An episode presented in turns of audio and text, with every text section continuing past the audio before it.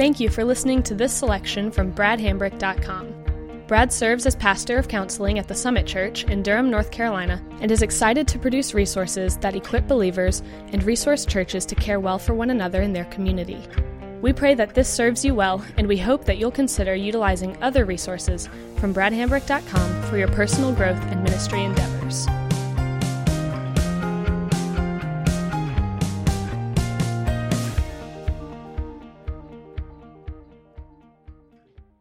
Our third section here, uh, beyond the pageantry and sentimentality, uh, the wedding ceremony was meant to be a covenant making ceremony. And uh, Stuart Scott uh, just kind of gets us started with how to think about this. He says, How a man thinks about marriage will certainly affect his perspective of his role, his wife's role, and the relationship itself. Uh, his point is simply this how you think about marriage will shape everything that you do in marriage. So here's the question Have you thought through marriage? How would you complete the sentence, marriage is blank? You know, some of us would say, marriage is a beautiful thing. Uh, but what happens when it loses its appeal or in the midst of a conflict it becomes ugly? Well, okay, I see what you're saying. Uh, marriage is it's a beautiful thing, it's a living arrangement too. Uh, well, then it kind of becomes expendable if it becomes uncomfortable. And really, why have a marriage? What's the difference between being married and just living together as roommates? Well, there's also kind of the financial arrangement. Roommates, you could kind of each do your own thing. Um, but even if we think of it as just a financial arrangement, then it becomes like this whole investment and am I getting a good return on my investment? And if I'm not, then, then I don't feel like this is working out for me. Well, maybe marriage is a context for having children. Uh, well, yes, it is that too, but, but then I have all these couples who will say, but, but are the kids really happy if we're not happy? And they they begin to use even that aspect as a reason for not viewing marriage as a permanent covenant thing. And so when we say what is marriage, it has to have that element of covenant to it. But covenant is one of those quirky little church words that we kind of nod when we hear it because we think we're supposed to know what it means, especially when we're in a place like this. But then we go, what's the difference between a covenant and a contract? Well, um, it, um, Tim Keller gets us going in that direction. He says, society still considers the parent child relationship as a covenantal one, not a consumer relationship or a contract. And so he says, where do we get started with understanding what a covenant is? Well, he says, culturally, the, biggest, the best place for us to appeal to is that parent child relationship. Because if you think about it, at most in our lifetime, we're going to make four covenants. We'll make a covenant with God when we come to Him in saving faith, when we embrace Christ as having paid the penalty for our sin. Uh, we'll make a covenant with a church when we join with them in membership. We may make a covenant with another person when we join with them in marriage. And we will have a covenant like relationship when we have children and we make this commitment of permanence and being part of their life and going through that. And so, what's the difference? Okay, I kind of see that, I can experience that. How would I put that into words? Well, a contract is a document that we make pretty much because of mistrust. I make a contract to make sure you're going to do what you say you're going to do. A covenant is a relationship that I make out of trust. I am committing and giving myself to you. A contract is a document that I make in order to limit my liability. I don't want to be responsible for any more than I have to be responsible for. A covenant is an agreement of unlimited responsibility. And so, again, let's play that out in terms of the parent child piece. How do you feel when you hear a child seeking to divorce their parents? I mean, that's made the news a few times recently. How does it resonate with you when you hear of a child or of a parent who is divorcing or abandoning their children? See, our instincts still hold to those relationships of parent and child as a covenant grade relationship. We expect a parent to do whatever is necessary to love and bond with their children. That same covenant keeping expectation is what we should find in our marriage. Because a covenant building, a covenant relationship is one of mutual joy through mutual sacrifice, not mutual demand for mutual benefit. And we need to see that and understand that. And again, this is where I think we have to remember that the marriage ceremony was meant to give us a picture of that. And when we don't see the marriage ceremony as a covenant making ceremony, and we try to live a gospel centered marriage, it begins to feel like a bait and switch. When we treat the wedding as if it was all pageantry, as if it belonged to Hollywood instead of a holy God, as if it was good cinema instead of a sacred covenant, it just it doesn't feel like we get what we're bargaining for. And so what I want to do here is I want us to walk through the wedding ceremony. And I want us to draw out all of these covenant making images so that we can see it. And I want us to realize that marriage is a covenant. Whether we understood all of this when we went through our wedding or not, whether we even got married at a church or not, marriage is a covenant because that is the kind of relationship God made it to be not because that's what we chose when we embraced it. In the same way that having a child is a covenant relationship, not necessarily because we knew what that was we're doing when we made a baby, but because that's what it is. And so we go through the wedding ceremony, uh, and we're just, we'll walk through it in order. You have the seating of the family.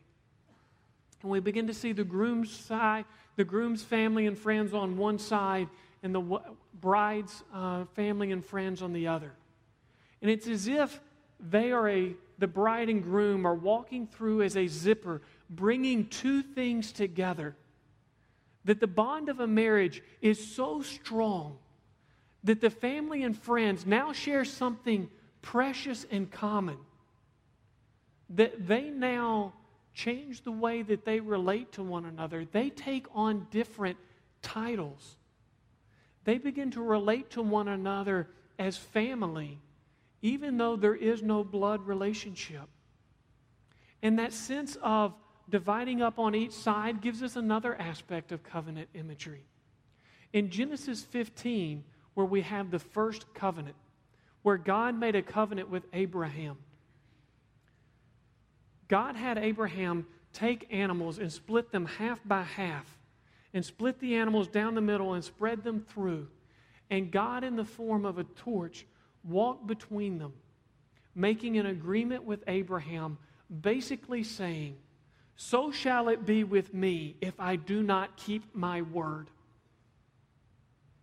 That if one of the parties of this agreement breaks it, it will be by death that it is parted. And again, in that, we see some of the gospel imagery in that the covenant was broken.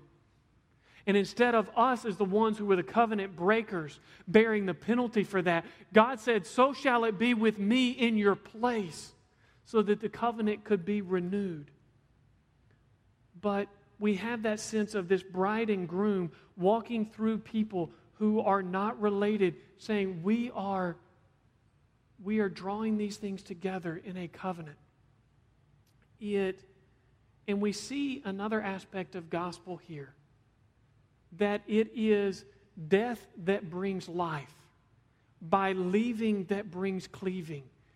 And almost everybody in the room at a wedding, they get that at this innate emotional level as they feel both sadness and joy At the same time, it, they want to cry. There's this sense that something is, is sad because they're moving on. You know, there's leaving the family, but there's something beautiful being made in this fact that death brings life.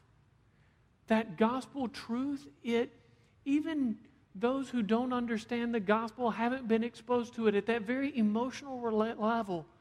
They just relate to it. And so the families are seated, and the bride comes in in her white dress.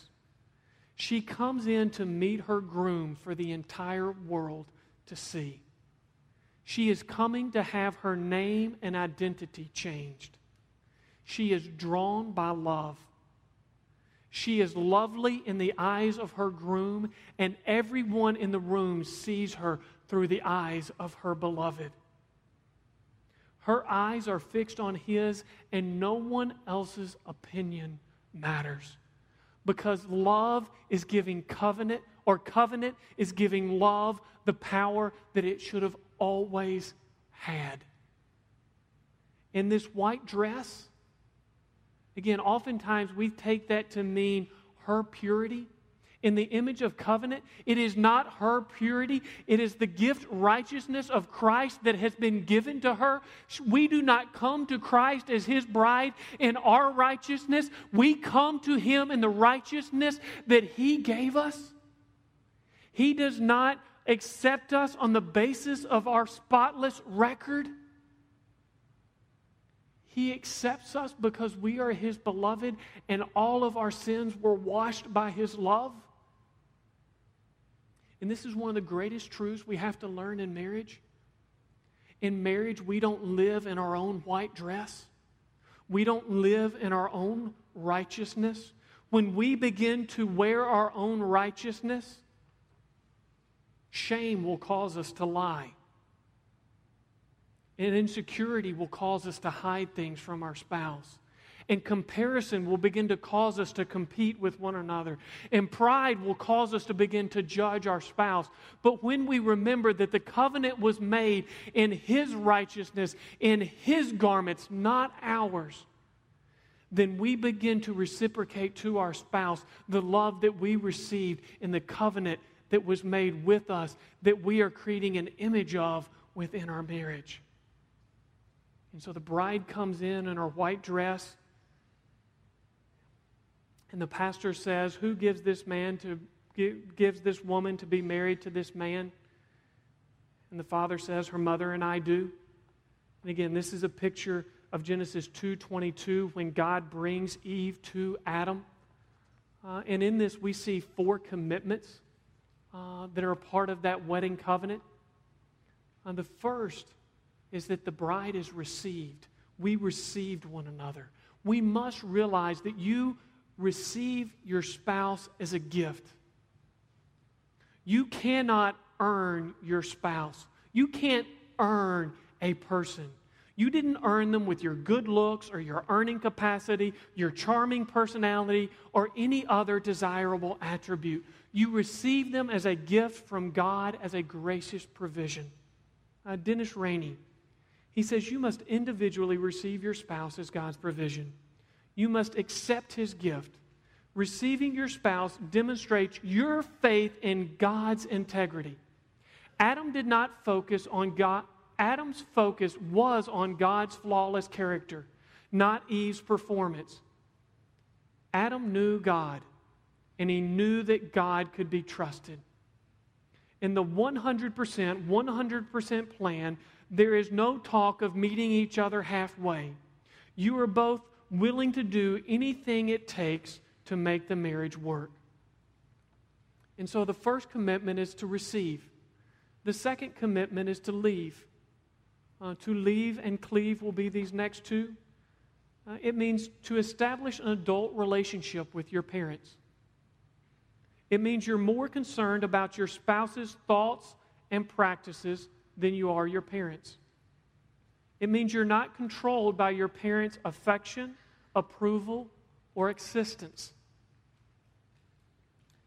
It means you are you have eliminated any bad feelings toward your parents that tie you to them emotionally. You know, sometimes people don't leave their parents because they are this positive bond towards their parents, that they are so uh, loving towards their parents, that their parents' opinion matters most to them. Sometimes they don't leave because they're so angry and embittered that they're so focused on not having what their parents had or what their parents did to them that they are not free to experience what God would give them in this marriage. And it means you don't try to change your spouse to meet your parents' preferences. And so not only do we receive and leave, we also cleave. Uh, and it's common for the negative command of leaving to get more attention than the positive command of cleaving. But when this happens, marriage begins to be, it begins to feel like a limitation. That, that marriage is about what you can't do or shouldn't do. And when that happens, it just it becomes this recipe that we're going to feel like we're going to be discouraged or rebel against marriage because I'm not going to be restricted by what I can't do. But hear me say this it is as important to cleave to, to pursue your spouse, as it is to leave your parents. And then finally, that fourth commitment is to become one. Now, becoming one is something that we're going to unpack in the rest of the seminars. Uh, when we talk about communication, that is the method of unity. When we talk about finances, that is sharing our treasures. When we do decision making, that's the practice of unity. When we talk about intimacy, that's the joy of unity. Right now, I just want you to see that that is one of the four major commitments. That when the pastor says, Who gives this woman to be married to this man? Her mother and I do. And she steps to him and he receives her. That is what's happening in that moment. And then the pastor gives a charge. And it might sound something like this we are here to observe something that is not just beautiful and joyous, but also profound. Brad and Sally do not stand before one another as perfect individuals, but they are making an unending choice to cover the faults of the other with their own sacrificial love. They pledge to respond to each other as perpetual examples of Christ's sacrifice to them. This choice is not a burden to them, but rather a joy because of the delight they take in one another. Their delight is meant to be the clearest earthly picture of God's abundant love for us and our joyous response to His love. Brad and Sally are here today to make their covenant known publicly to family and friends and the world. This covenant is marked by the physical symbol of a golden ring. Gold, because it is the only metal that does not tarnish and is the standard of value for all other commodities. A ring, because it is the, like all true covenants, it has no end point. Once this covenant is established, Sally will take Brad's name. In the same way that each person who covenants with God takes his name as Christian. From that point forward, they will live for the joy of the other and take their deepest satisfaction in seeing the dreams of the other fulfilled in the same way that God delights in his people and we find our greatest fulfillment in him. In this ceremony, let us see let us not only let us see not only the beautiful uniting of our dear friends Brad and Sally in marriage. Let us also see a picture of what God established as the relationship He desires with each one of us. Let us not only celebrate with Brad and Sally, but be encouraged and drawn into the love of our great God.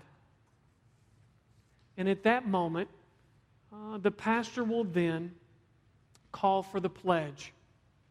And the pastor would say to the groom, I want to ask you a series of questions that you are not hearing for the first time as you hear them again today, I want you to respond with the words, I do. Groom, husband, do you promise before God in this community to receive your bride as your wife? Do you promise to love her and to care for her? Do you promise to seek, with God's help, to be the spiritual head of your household for your bride? Do you promise to listen to her and to respect her, to honor her for the unique and special woman of God that she is? And you would say, I do. And a similar question would be asked of the bride. And we begin to see that in this moment, the couple is declaring that they have found something better than their personal freedom. And they want the entire world to know it. They want to invite the entire world into the joy they found, not just in this person, but in the covenant relationship that is a picture of the gospel. And after the pledge comes the vows. In the pledge, the couple was talking to the people. In the vows, the couple is talking to each other. As I read the vows to you, realize these are the climactic ceremony, but I want you to listen to them in light of your last several arguments. And I do that not to silence you or to shame you, but again, to put the daily events of life back into their proper perspective and proportion.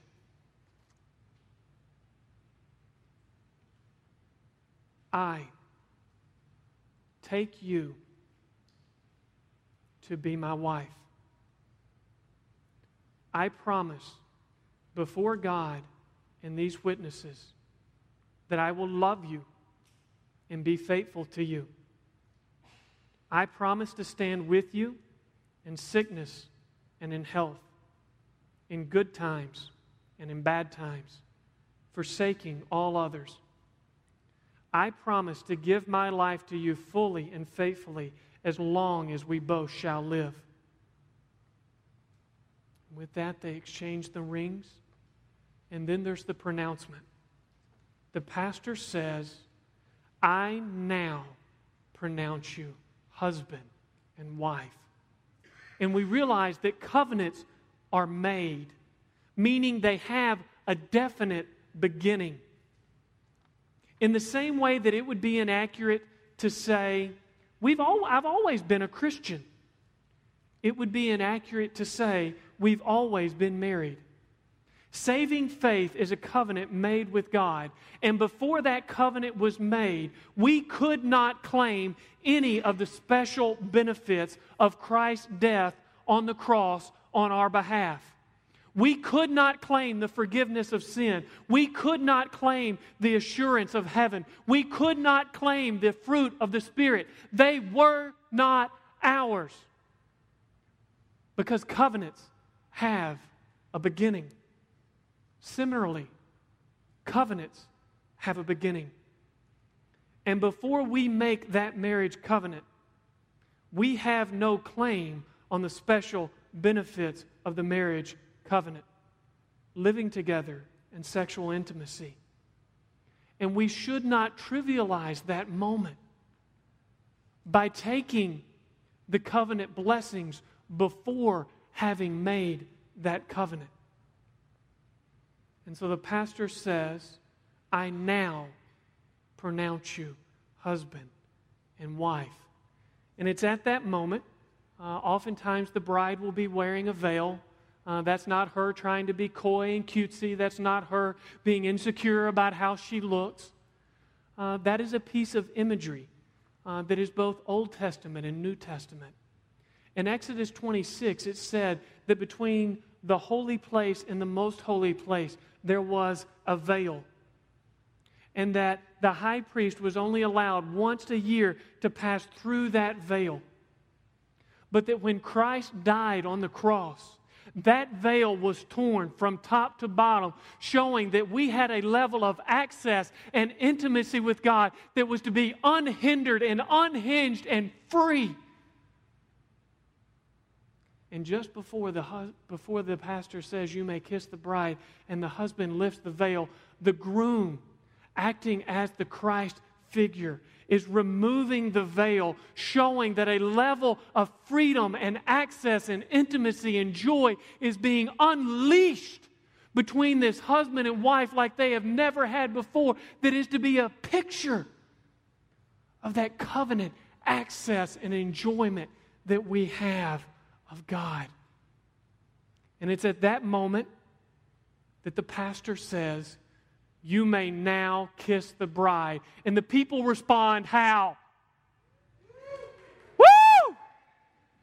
Because up until this moment, the wedding has carried the seriousness and the somberness of a sacred covenant. But God is a gracious and good God who does not want us to live sterile and somber lives. He wants us to see that He is a God who created pleasure and closeness and warmth and intimacy. And so, as a part of that, as a part of the wedding ceremony, there is that moment when the pastor says, You may now kiss the bride, and he should kiss the bride like he means it. And the people should respond because they're affirming that God has made something good and pleasurable that should be celebrated. And that that is part of covenant. It's not a entirely somber thing. It is sacred. But it is sacred and joyous. And then there is the presentation of the couple, where the pastor says, It is my honor to present to you Mr. and Miss. And he gives the new name. And we realize, like all true covenants, it will change the way the world sees you. No one enters a covenant to remain the same. And that couple walks out of the church as new people with a new name and a new identity. In the same way that when we embrace Christ with saving faith, we are given a new name and we have a new identity that washes the old away and we are one with Him. In the same way that we create a one flesh relationship with our spouse. Now, one final thought here from Gary Thomas. He says, What most divorces mean is that at least one, probably, at least one party, and possibly both, have ceased to put the gospel first in their life. And, and I will say this because many, if not most of us here, are married already. And I would say there are two particular times when our selfishness causes us to treat marriage as less than a covenant. It's during conflict and when we're lazy. And one of the things that we need to realize is we will never outperform our commitment. Because a lot of times when I sit down and I talk with couples, they know what they're doing is wrong, that's disrupting their marriage. And they know what they should be doing in its place. They don't need more information. They need to view marriage as a covenant grade commitment because it will not work as a contract grade commitment. And so, what I've given you here uh, is an exercise that whether you go through the exercise or not, in those moments, if you were to say, you know what, the things that disrupt our marriage, we know better. And we know what to replace it with. What we need to see is that covenant level commitment. This is an exercise to give you a picture of that. Uh, you'll see it's just a puzzle piece with the charge and the pledge and the vows. And what I'd encourage you to do is print that on a piece of paper. On the other side, put a picture of you and your spouse smiling and cut it up, not vindictively like you did that high school boyfriend when you didn't like him anymore. Cut it up as a picture. And each time you come to a moment where, in conflict or laziness, whatever your given temptation would be, would be to dishonor the wedding covenant.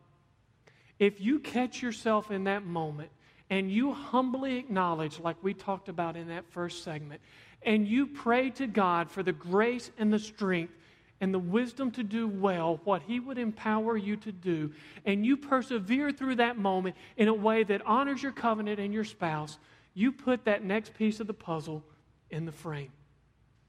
And if there's times when you don't do that well, you take the picture, you take the piece off.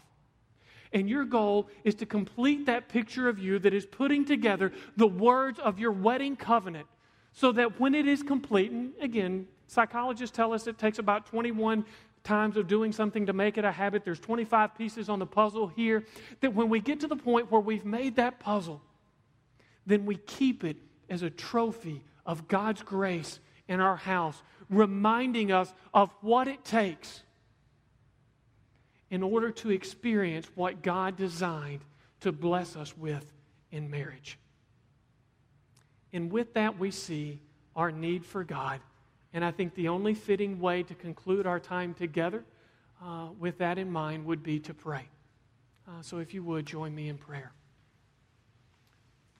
Lord, we come to you. And we are so grateful that you are a covenant keeping God. That when we were unfaithful, that you bore the wrath of our sin to restore the covenant, to be a picture of what you blessed us with in marriage. Lord, we thank you for marriage. It is a great gift. And Lord, we pray that you would help us to see everything about marriage that you made to be good and we would not limit it merely to our preferences, but that you would expand our appetite to enjoy everything about marriage and our spouse that you declared good. And from that, we would come to know more and more of what you have for us. And the life we have in our homes would be an increasingly clear picture to the world around us, our friends and families and coworkers of the difference that the gospel can make. Lord, we love you, and it's in your name we pray. Amen.